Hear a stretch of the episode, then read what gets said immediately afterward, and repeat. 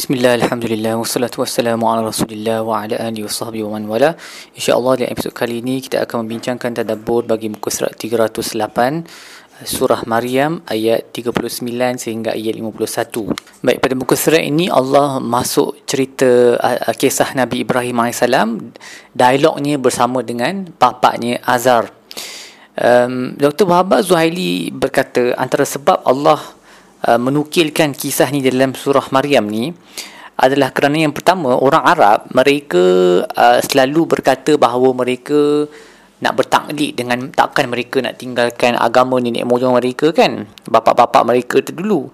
Jadi Allah nak bagi tahu kat mereka kalau ada bapa yang betul-betul kamu nak ikut kamu kena ikut Nabi Ibrahim lah dia bapa yang paling awal sekali bapa kamu yang telah meninggalkan menyembah berhala. Kenapa kamu ikut bapa-bapa yang datang lepas tu?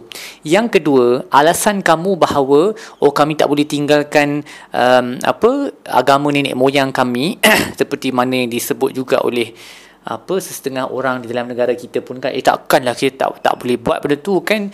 Daripada dulu lagi nenek moyang kita dah buat amalan ni amalan itu uh, alasan ni Allah berkata kamu tengok Nabi Ibrahim. Nabi Ibrahim telah bercanggah dengan bapaknya menggunakan dalil. So maksudnya alasan tak boleh ikut oh kita terpaksa ikut apa yang uh, bapak-bapak kita buat dulu adalah alasan yang tak berasas. Ha, dia satu justifikasi yang tak berasas. Nabi Ibrahim sendiri telah bercanggah dengan bapaknya dalam hal akidah ni. Jadi kalau kamu dakwa yang kamu ni adalah keturunan Nabi Ibrahim dan kamu bangga tentang hal itu, kamu kena jadi macam dia lah. Either kamu ikut dia, kamu taklid kepada Nabi Ibrahim tu kerana kebenaran dia atau kamu ikut sifat dia yang uh, yang berhujah dengan bapa dia sendiri menggunakan dalil-dalil yang yang terang lagi nyata. Jangan guna alasan oh kami uh, terpaksa mengikut tak kami tak nak tinggalkan agama nenek moyang kami tapi yang agama yang kamu ikut tu nenek moyang yang datang jauh selepas Nabi Ibrahim yang mana dah rosak dah dia punya akidah dia. Dan kamu tak nak pula ikut contoh Nabi Ibrahim yang um, bercanggah dengan bapaknya dalam hal akidah. Dan Nabi Ibrahim apabila dia bercakap dengan bapak dia berdialog dia bercakap dengan adab yang amat tinggi dan sentiasa memanggil bapaknya dengan panggilan ya abati ya abati wahai bapakku yang tersayang. Iz qala li abi ya abati lima ta'budu ma la yasma'u wa la yubsiru wa la yughni anka syai'a wahai bapakku yang tersayang kenapa kamu menyembah sesuatu yang tak boleh mendengar dan tak boleh melihat dan tak boleh membantu kamu dalam apa-apa cara pun? So dia menggunakan uh, hujah yang logik akal. Why you praying to a stone? Sebuah berhala yang sendiri tu dia tak boleh mencipta diri sendiri dia sendiri yang kena diciptakan oleh manusia dan dia tak boleh mendengar tak boleh bercakap tak boleh melihat dan tak boleh membantu apa-apa pun. Kemudian baginda Nabi Ibrahim berkata ya ya abati inni qad ja'ani minal ilmi ma lam ya'tika fattabi'ni ahdika siratan sawiya. Wahai bapakku telah datang pada pada aku sedikit daripada ilmu yang tak sampai kepada kau maka ikutlah aku nescaya kau akan berada di atas jalan yang lurus.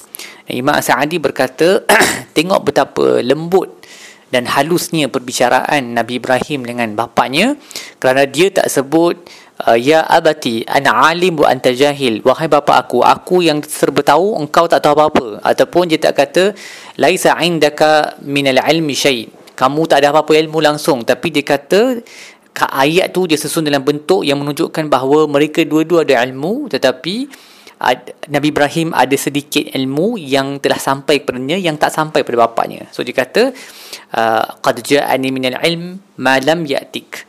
Uh, telah sampai kepada aku satu ilmu yang tak sampai kepada engkau. Maksudnya dia iktiraflah bapak dia pun ada ilmu, aku pun ada ilmu tapi ada satu ilmu ni yang sampai ke aku tapi tak sampai kepada engkau wahai bapak dan setelah berdakwah kepada bapa dia berkata kepada bapa dia jangan sembah syaitan kerana syaitan itu uh, pelaku maksiat kepada Tuhannya. Jangan uh, um, aku aku risau kalau kau terus kepada jalan ni nescaya Allah akan mengazab kamu.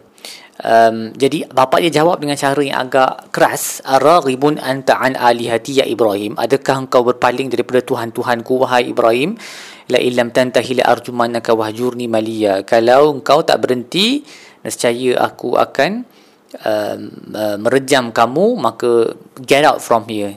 Berambuslah daripada sini. Jadi Nabi Ibrahim menjawab qala salamun alayka saastaghfiru laka rabbi innahu kana bi hafiya. So Imam As-Sa'di berkata Nabi Ibrahim menjawab dengan jawapan Ibadur Rahman. So Ibadur Rahman ni siapa? Sifat-sifat Ibadur Rahman ni Allah sebut dalam surah Al-Furqan kan. Antara antara benda yang Allah sebut tentang mereka adalah um, wa idza khatabahumul jahiluna qalu salaman apabila uh, orang jahil berbicara dengan mereka mereka tak jawab balik dan bergaduh balik mereka hanya kata salam sahaja. Jadi inilah cara Nabi Ibrahim menjawab balik uh, ancaman daripada bapa dia dan berkata salamun alaik. Um, dia kiranya salam untuk uh, perpisahan lah uh, macam tu. Uh, dan, dia tidak pula mencela balik bapaknya bahkan dia bersabar. Dan Dr. Wahbah Zuhaili pada bahagian ini membawa banyak uh, perbi- uh, perbincangan tentang bolehnya memberi salam kepada orang bukan Islam ataupun tidak.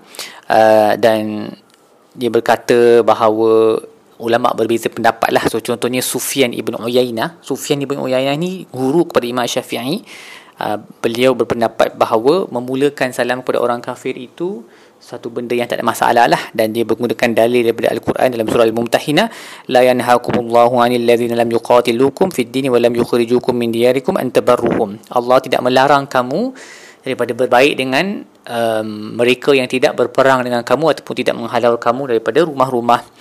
Um, dan juga beberapa lagi uh, para salafus salih yang lain yang menggunakan ayat yang sama dan juga ayat daripada kisah ini yang mana Nabi Ibrahim memberi salam kepada bapaknya.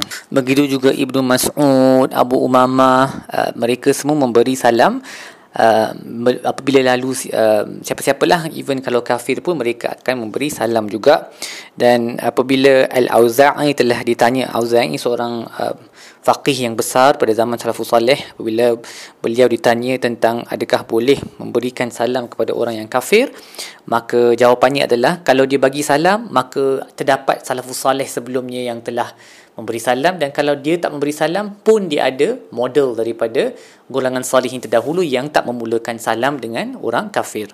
Tapi jawab salam tu dia lebih fleksibel lah. Cuma bagi salam ni dia dia ada isu sikit tapi kita lihat memang ada khilaf lah dalam kalangan para ulama' Uh, istighfar pula bagaimana? Bagaimana adakah dibenarkan memohon keampunan daripada Allah untuk orang kafir?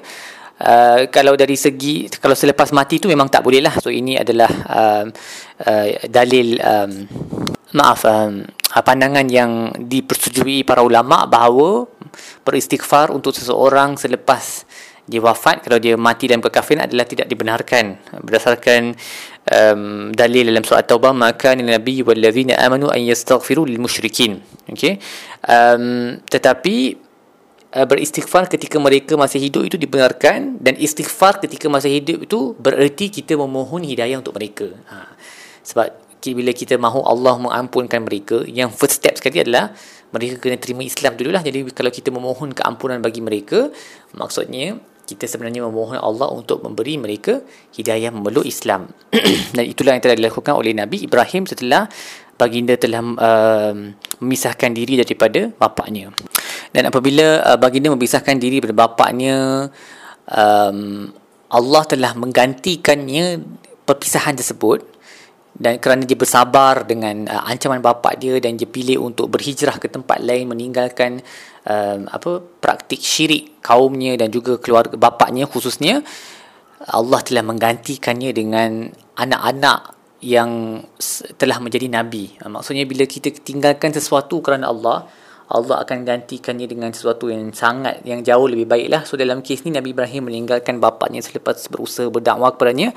Allah gantikan hubungan kekeluargaannya dengan anak dan cucu yang dua-dua menjadi Nabi. Bahkan cicit dia pun lah. Nabi Yusuf pun menjadi Nabi juga kan um, dan bukan saja berhenti di situ keturunan banyak rasul daripada datang daripada keturunan Nabi Ishaq dan rasul terakhir datang daripada keturunan Nabi Ismail dan dua-dua ni merupakan anak daripada Nabi Ibrahim dan kita sampai hari ini terus menyebut Nabi Ibrahim dalam kita punya salat memujinya. Uh, jadi dia menunjukkan betapa besarnya nikmat yang Allah kurniakan ke atas Nabi Ibrahim atas kesabarannya dan uh, pilihannya untuk meninggalkan bapaknya demi tauhid. Ha, jadi bila kita meninggalkan sesuatu kerana Allah, Allah akan gantikan dengan sesuatu yang kita tak boleh bayangkan dia punya uh, dia punya nikmat tu. Uh, dan Imam Sa'adi juga berkata ayat ini menjadi dalil bahawa uh, ia menjadi satu keperluan ataupun uh, perkara yang penting untuk dipertimbangkan untuk meninggalkan satu kawasan yang penuh dengan syirik apabila kita telah berusaha untuk melakukan islah tapi tak berjaya uh, kita tinggalkan kawasan itu dan kita uh, menyibukkan diri dengan uh, mengislah diri sendirilah diri sendiri kaum keluarga terdekat dan mengharap agar Allah menerima amalan kita. Baik, apa yang kita belajar dalam buku ini yang pertama, janganlah pandang rendah kepada uh, mana-mana orang hanya kerana umurnya ataupun kerana darjatnya kalau uh, dia datang sampaikan ilmu kepada kita. Kerana ilmu tu boleh sampai kepada siapa-siapa pun. Dia tak semesti lagi tua tu lagi tahu kan?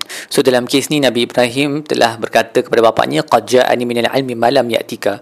Telah datang kepada aku ilmu yang tak sampai kepada engkau. Nabi Ibrahim ni kecil lagi lah berbanding dengan uh, muda lagi berbanding dengan bapak dia. Jadi kita kena apa open minded lah bila nak terima uh, ilmu ni jangan hanya fikir dia kena orang yang lebih tinggi darjat daripada kita ke lagi tua ke ilmu tu boleh datang daripada siapa-siapa pun yang kita kena terima.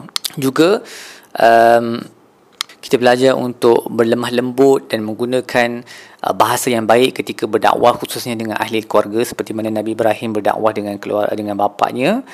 Uh, juga kita belajar kepentingan untuk uh, mengasingkan diri daripada tempat yang penuh dengan syirik dan kejahatan. Dan jangan bermudah-mudahanlah dengan perkara itu kerana ia boleh membawa kepada kita sekali terjatuh dalam maksiat ataupun meninggalkan agama kan?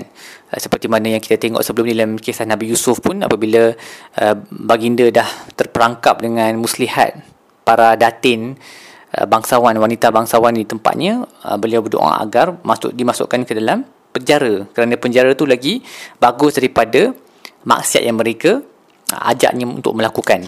Dan akhir sekali uh, bersabarlah atas apa-apa uh, bala ataupun ujian yang uh, menimpa diri kita uh, dan harapkanlah ganjaran Allah dengan gantian yang jauh lebih baik seperti mana Allah telah menggantikan bapa Nabi Ibrahim dengan anak-anak yang telah menjadi anbiya bukan anak saleh biasa-biasa tapi anak-anak yang menjadi para anbiya yang membawa uh, membawa kesejahteraan kepadanya di dunia dan juga di akhirat. Baik, setakat itu sahaja tadabbur kita bagi muka surat ini. InsyaAllah kita akan sambung dengan episod-episod yang lain. Sallallahu ala sayyidina Muhammad wa ala ahli wa sahbihi wa sallam. Alhamdulillah Rabbil Alamin.